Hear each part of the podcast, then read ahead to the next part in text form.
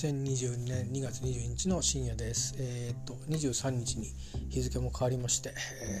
ー、週末はねちょっとねまた用事があるんですよね。で日曜日はまあ本当に夕方だけの用事なんですけど本当に単純に隠れ家の鍵返しに往復しなきゃいけなかったりして、えー、まあ土曜日もちょっと検査があったりとかしてですね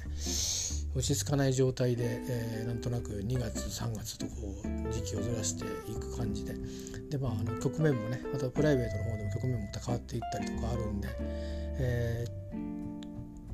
ー、この23日というね休みの日はあうち休みなんですけどあのちょっとちゃんとベッドで ゆっくり寝るということをして、えー、まああの動かないあんまり今日はちょっとね買い物に出てきましたけど動かないことが多いんであのあんまり体休めてばっかりでいけないんですけどちょっと神経をねあのちょっとゆっくりとさせなくちゃなと、え、思ってまして、えー、まああの、そんな感じでねゆっくりと過ごそうと思います。であの、一回ね、あの、夜の薬を持病のいくつか持ってるうち一つの薬を少し減らしてますって話をしてたんですけどえー、っといろいろやっぱりねそういう減らしていたりするともう副反応というか離脱症状っていうのがやっぱ出てきて最初はその全部一回減らしてみたんですねそしたら寝つけなくなってで寝つくだけの薬を飲んでみて、まあ、寝つけるようになったんですけどそうすると今度はもうこれはあの今飲んでる他の薬の副作用もあるんだと思うんですけど気分の落ち込みが朝からあったりして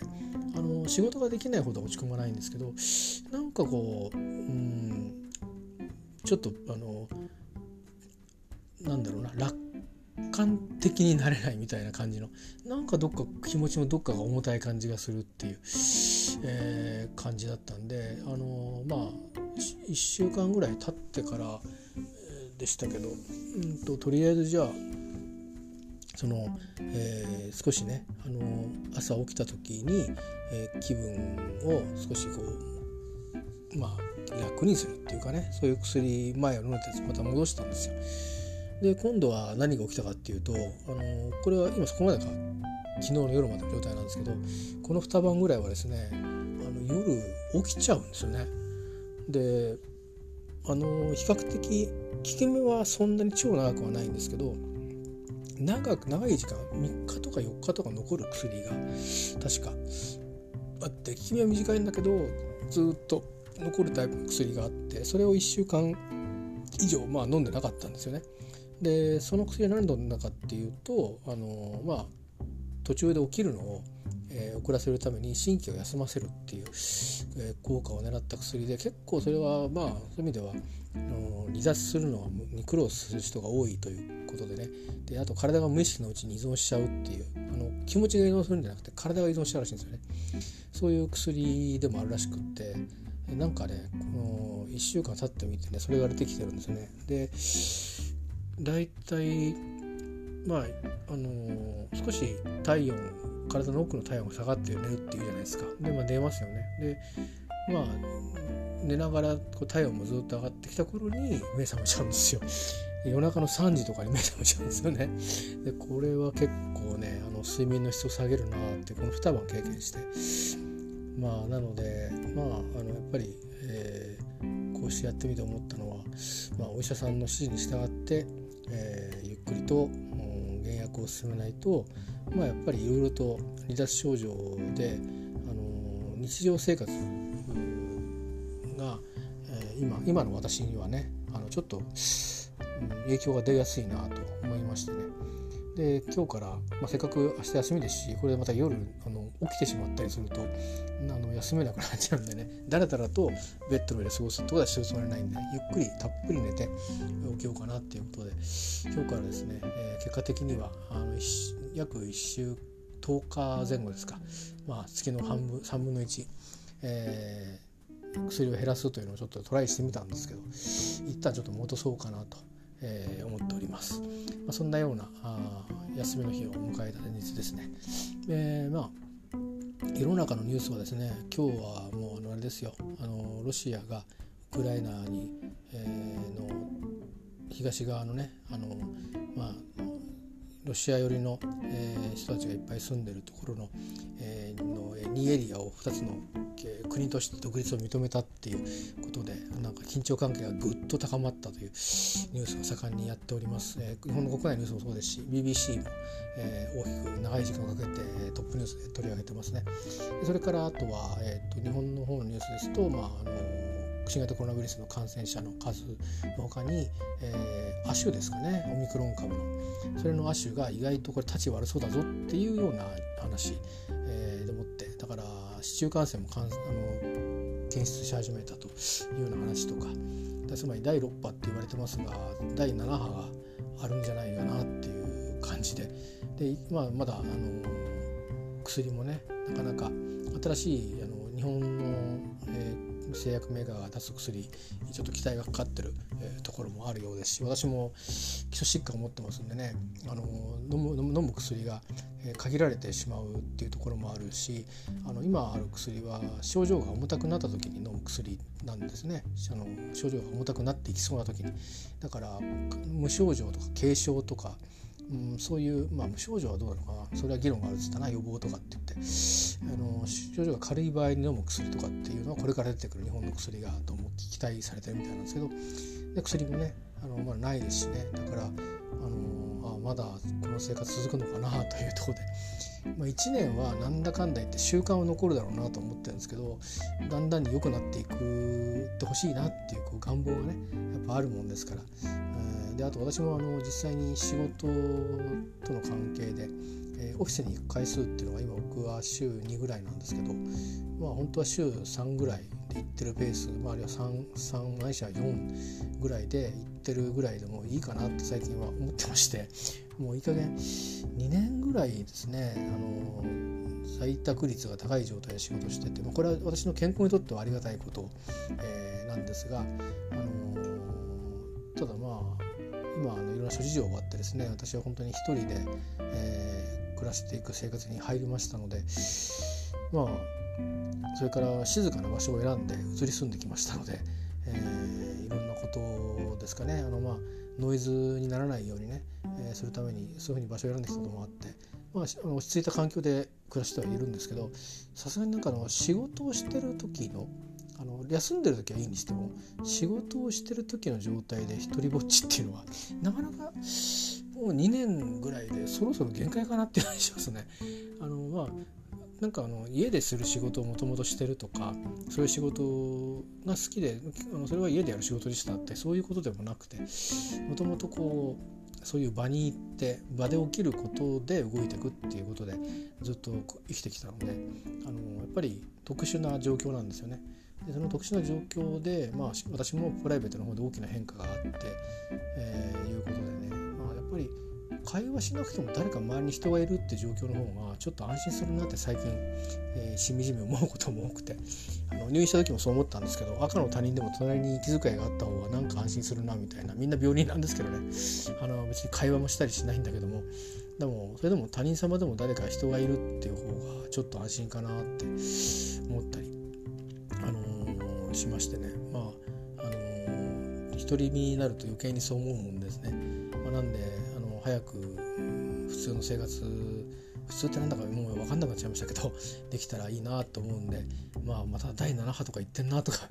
言いそうだなと思うとちょっとあのあなかなかそういうペースになかなかならないんだろうなと思ってちょっとだけあの気が重たくなりましたですね。そういうニュースと。であとはこれもまた気が重たくなるニュースですが、まあ、ちょっとあまりにも気があのちょっとこう自分のあのねなんていうかあの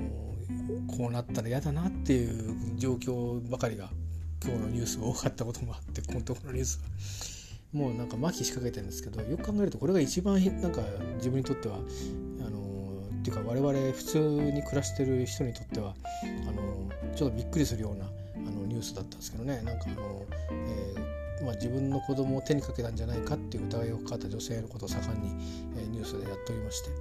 うん、なかなかちょっと不思議なんですよ。あのまあ、そういう方も昔はね大昔はま栄養自体も悪かったんでいたと思うんですけど立て続けにほとんどのお子さんが、あのまあ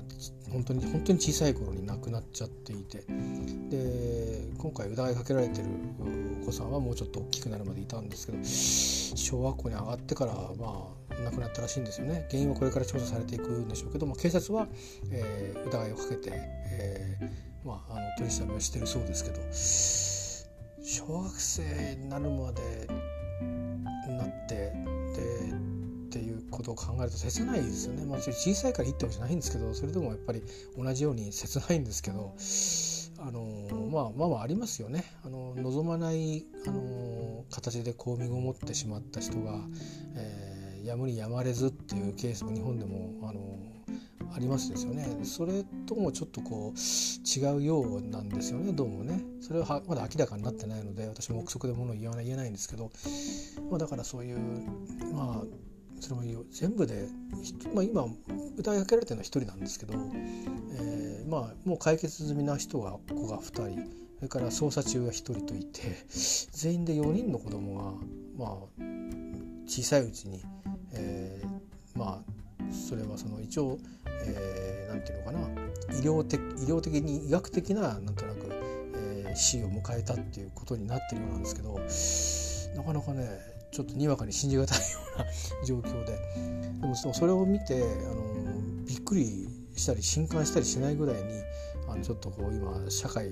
とか世間っていうかねあの世界中がちょっとこうチューニングがおかしくなってきますよね。なので本当にあの早く今僕たちはだから平和な時代にいないんだなっていうことをやっぱり思わなくちゃいけないんでしょうねパンデミックがあってで多分キューバ危機の時の方がもっと緊張感が高かったんでしょうけどもしかすると戦第二次世界大戦後では、まあ、それに次ぐような今その向き合い方をしてるまさにリアルタイムで進行しているという感じでしょうしね。えーとにかくなんか後々立ってみたら振り返ってみたらこの時期のことは歴史の教科書に載るんじゃないかっていうぐらいのことを今僕たちは体験し体験っていうかまさにその時代を生きてるんだっていうこ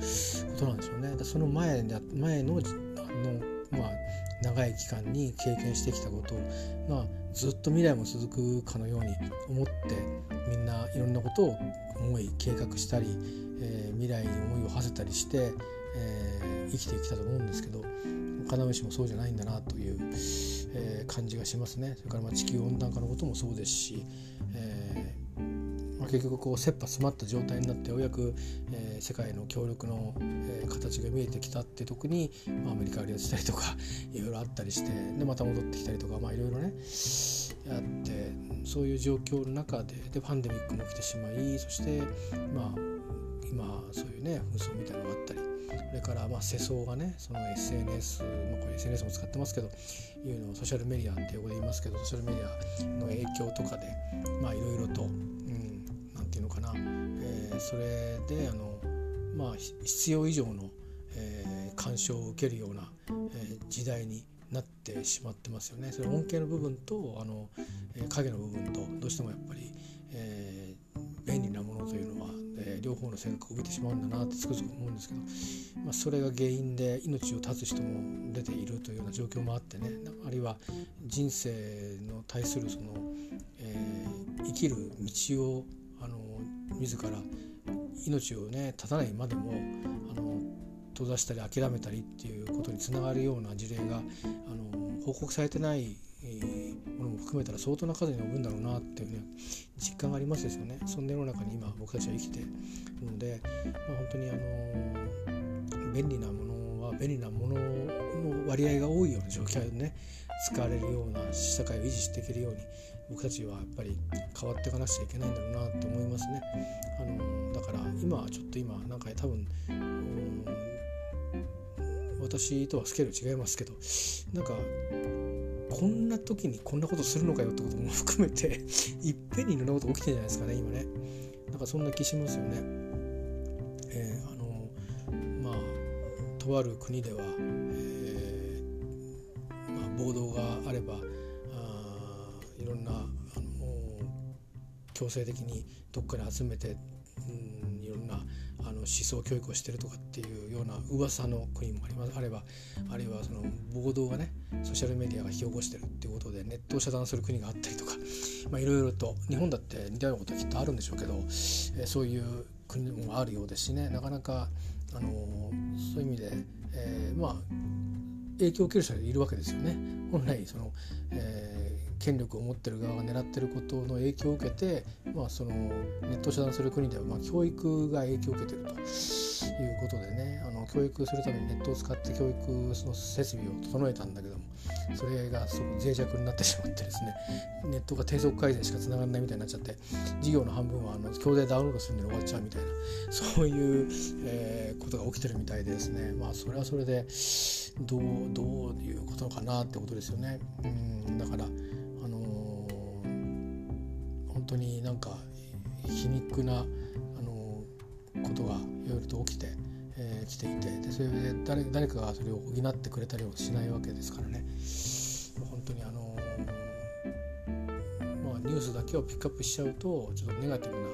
えことばっかりあるような気がするんですけどでもまあ、あのそれは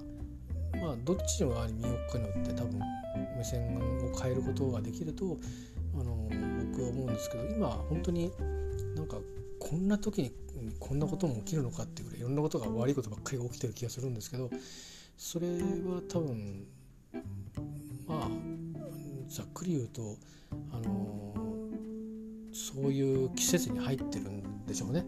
だからこの季節を僕たちがどういうふうにして乗り切っていくかっていうことが、えーと、後々、まあ、自分は死ぬまでに見届けるかどうかわからないですけどそういう大きい話はね。でも後々の時代の人たちから見てああこうやっちゃったんだなのか。あこうやってまあまあなんとか切り抜けたんだなのか。そのねあのー、境目にいるんだろうと思うので、えー、まあネットでリモートでつながるようになって、えー、ネットの向こうの人とリアルで会えなかったりするんですけど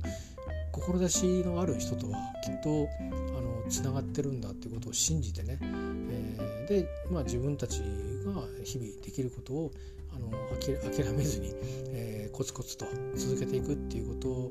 に、まあ、まあ最後はやっぱりそこに帰着するのかなと思いますね。でそういう視点を持ったままあの、まあ、いろんな出来事に触れていくと。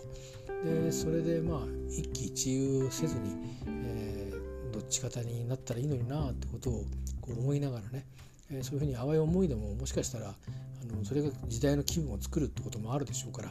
えー、いけいけやれやれっていうことではなくてねちょっと待ったという形でね、えー、加熱しそうなものにはちょっと待ったをかけ、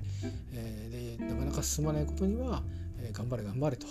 いう形で、え、背中を押す、えね、パワーを送ると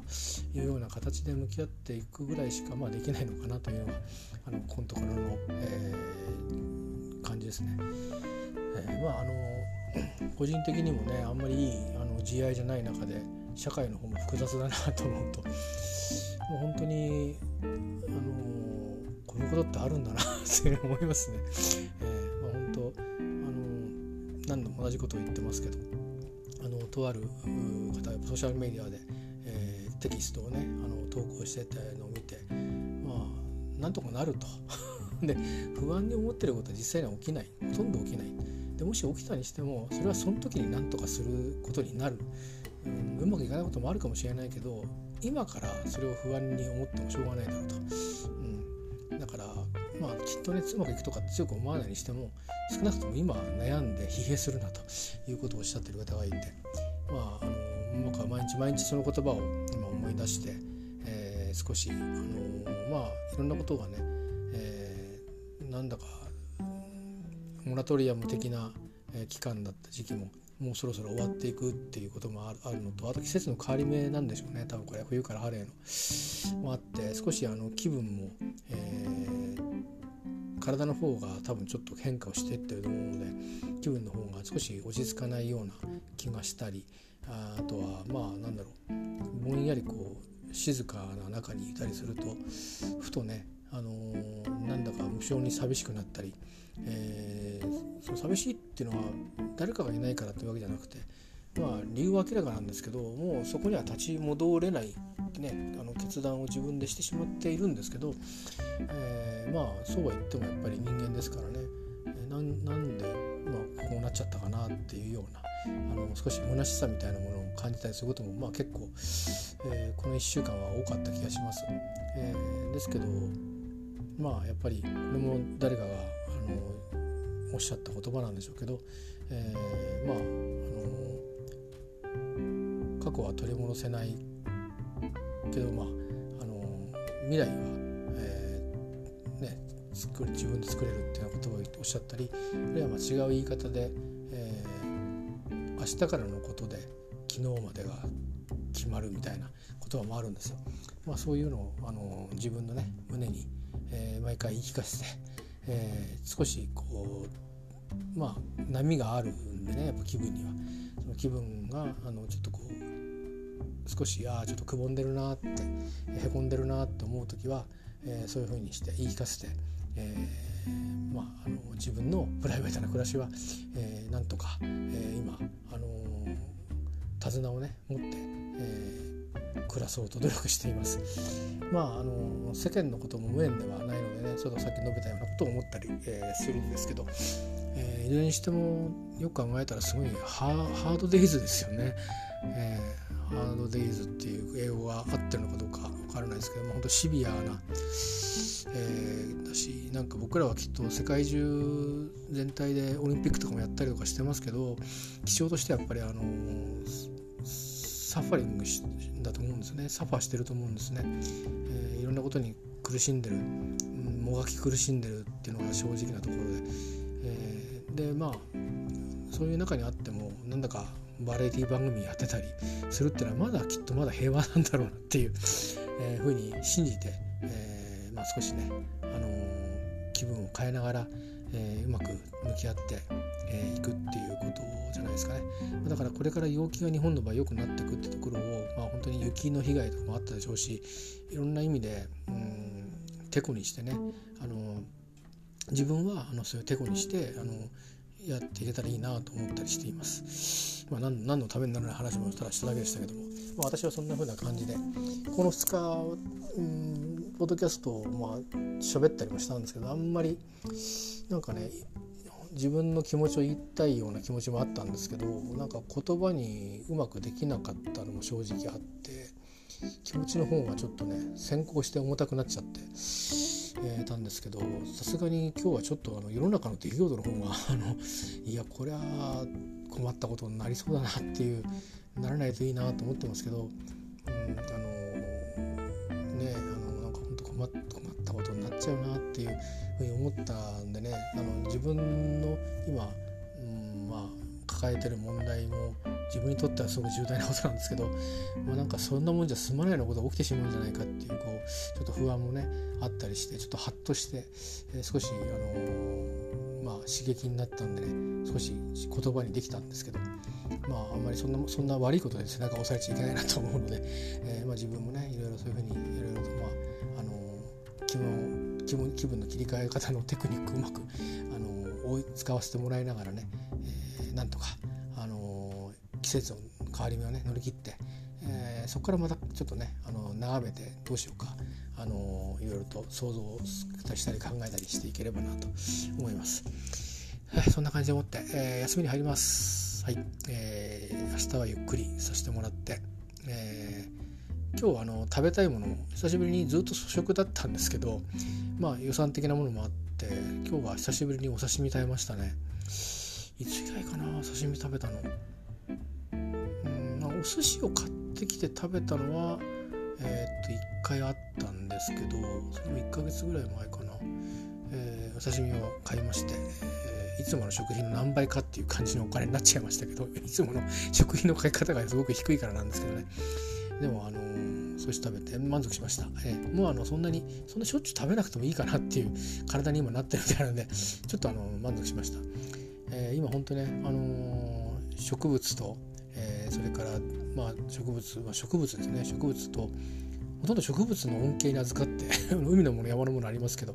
生きてるのであとまあ卵ですか？卵牛乳。本当にあの給食みたいな の食事をして暮らしておりますので、えー、あの本当にありがたいなと思いますね。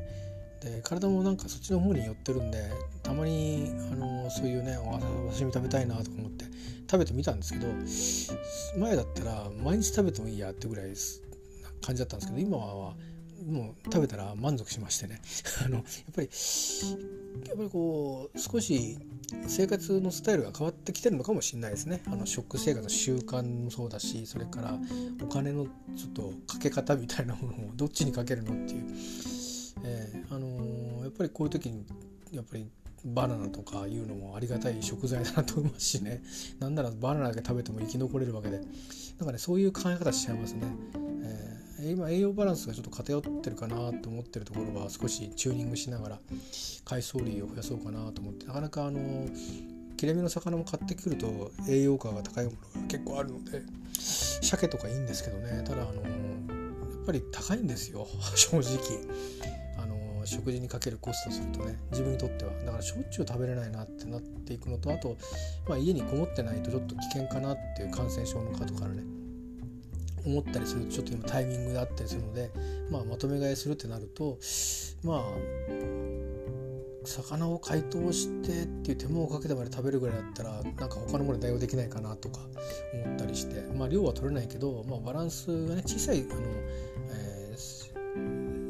図形でもうまくバランスが取れればいいかなっていう考え方で少し食べるあの品種を増やしたりしてね、えー安いけどもあのいろんな栄養素が入ってるとかいう、えー、ものを一品足してみたりとかそんな風にして、えー、コントロールしています。なのでまあ今日はちょっと贅沢しましたよ私は。なので明日はあの普通に日常の食生活に戻してい、えー、きたいと思いますけどね。まあそうだな。今日は他にもちょっと駄菓子屋さんみたいなお店に、えー、岸の近くにあるんですけど多分小学生たちが寄っていくのかなっていう感じで文法があったり駄菓子があったりでその中にあの大人の食べるものぐらいないかなと思って、まあ、おせんべいとかクッキーとかあったんでそういうのをちょっと買ってきたんですけどあの多分子供たちがいつも使うお金っていうのはまあそんなにあの知れてるんでしょうね。あのだからいきなり何百円も買い物したもんだからびっくりされてましたけど、えー、あのまあでちょっとね会話もしたりしてえー。うん、あのまやっ。ぱりどこもやっぱり今は子供が少なくなってきてるんでねクラスも減ってきたんですよなんて話をしてましたね。うんまあどうなのかなあのいつも子供さんがいっぱい来るんですかって言ったらうんって言ってたんだけど夕方見てたら結構いろんな世代の子供たちが集まってたんでまあなんか一つの何て言うのかな僕たちもそういう店がありましたけど、えー、たまり場みたいになってるんですかね、えー、あのそういう人影を見る時と見ない時が結構あるんでちょっと実態はよくつかめないんですけどね。お店の方もまあ前よりかはそういう意味では子供たちが減ったからってことなんでしょうけどうーんって言ってましたからね、えー、まあまあそんなそんなような今日はちょっと近くでコミュニケーションを取ったりしましたね、えー、地元の方だと思いますね。私が小さい頃はとかっていうふうにおっしゃってましたんで。まあまあそんなようなこともして、えー、ちょっとだけあんまりあのえー、っとまだ地元のお店もそんなにスーパー以外はスーパーとコンビニと郵便局以外はあんまりあとバイク屋か行ってない気がしますしね、えー、だからまだ全然何にも分かんない状態ですよ。1ヶ月もそろそろ経ちますけど、えー、あの本当に何て言うかうん表に出てああそうなんだよなっていうふうに思う感じで部屋の中にいるとまあどこにいるかっていつもね天気予報見た時に俺はあそこにいるんだなって地図を見て思ってるんで意識はもちろんありますけども、あのまあ、えー、この1年間モラトリアムでいろんなところに暮らしたんですがそのどこで暮らしてたのともあんまり変わんない状況ではあのきっとあるんだろうなと思いますねこの外に出て何かしたりしてないんでね。まあ、でもこれも、うん、病気が良くなっていったらまあオフィスにいる出社出社ペースは元に戻るまでもうちょっと時間かかると思いますけど土日の過ごし方は少し変わるかなと思うのであの寒い時期はちょっと僕苦手なんでね、えー、それが過ぎると、あの少し、えー、表に行って、えー、風景の中に、え身を置く時間も増えていくと思うので、えまあ麻痺がうまく治って花粉症の影響が目にあんまり出なければっていう話ですけどね。まあ、そんなのも期待しつつあの春のもう間もなく到来するっていうような天気予報もちらっと聞こえてきましてねなんかちょっと嬉しいなと今日はそれが一つ嬉しかったかな。なのであの陽気が良くなったらあのせっかくこの三浦にね基地をあのこさえましたんで、えー、これからどうやって、えー、僕は暮らしていこうかなっていうかこのエリアとどうやって、あのお付き合いさせてもらおうかなっていうのをねいろいろと探ってみたいなと思ってますんでそれまでちょっともうちょっとねこののいい状態でいるのは難しいかもしれないですけどいろいろこう波がありますけどねうまくつないでいきたいなと、え思っています。まあ本当になんか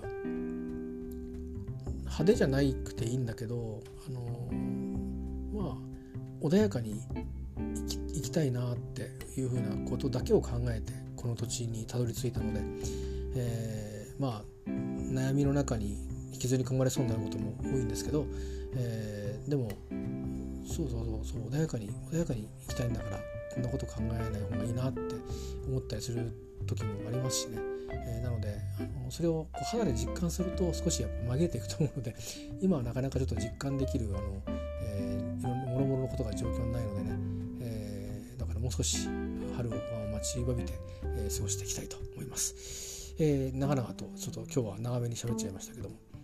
またあのお目にかかりたいと思います。まあ私は生きていますということを、えー、声が流れてくるのを一瞬聞いて確認していただければそれだけでも十分です。えー、またあの、えー、明日はもしあの気分良ければねまた喋りたいと思いますけどまあそういうことであのこちらの方はゆるゆるっと、えー、続けていきますのでまたお見にかけましょう。では長々と、えー、ありがとうございました。えー、皆様にとりましてもね、あのこれから2月季節の変わり目等々あの、えハードな日々でないことを、えー、願いねそして、まあ、祈っていたいと思います。えー、それは、まあ、自分もそうだし、まあ、あの皆さんといっても、えー、これを聞いてない方も含めてねあの少しでも、風通しが良かったり、えー、光が当たったりあったかかったりえ、お腹が空いていなかったりまあそういう満たされる少しでも何か満たされてるなっていう感覚があるような日々が、えー、多くあるように、え、願いたいなって思います。ということでありがとうございました。またお耳にかかりましょう。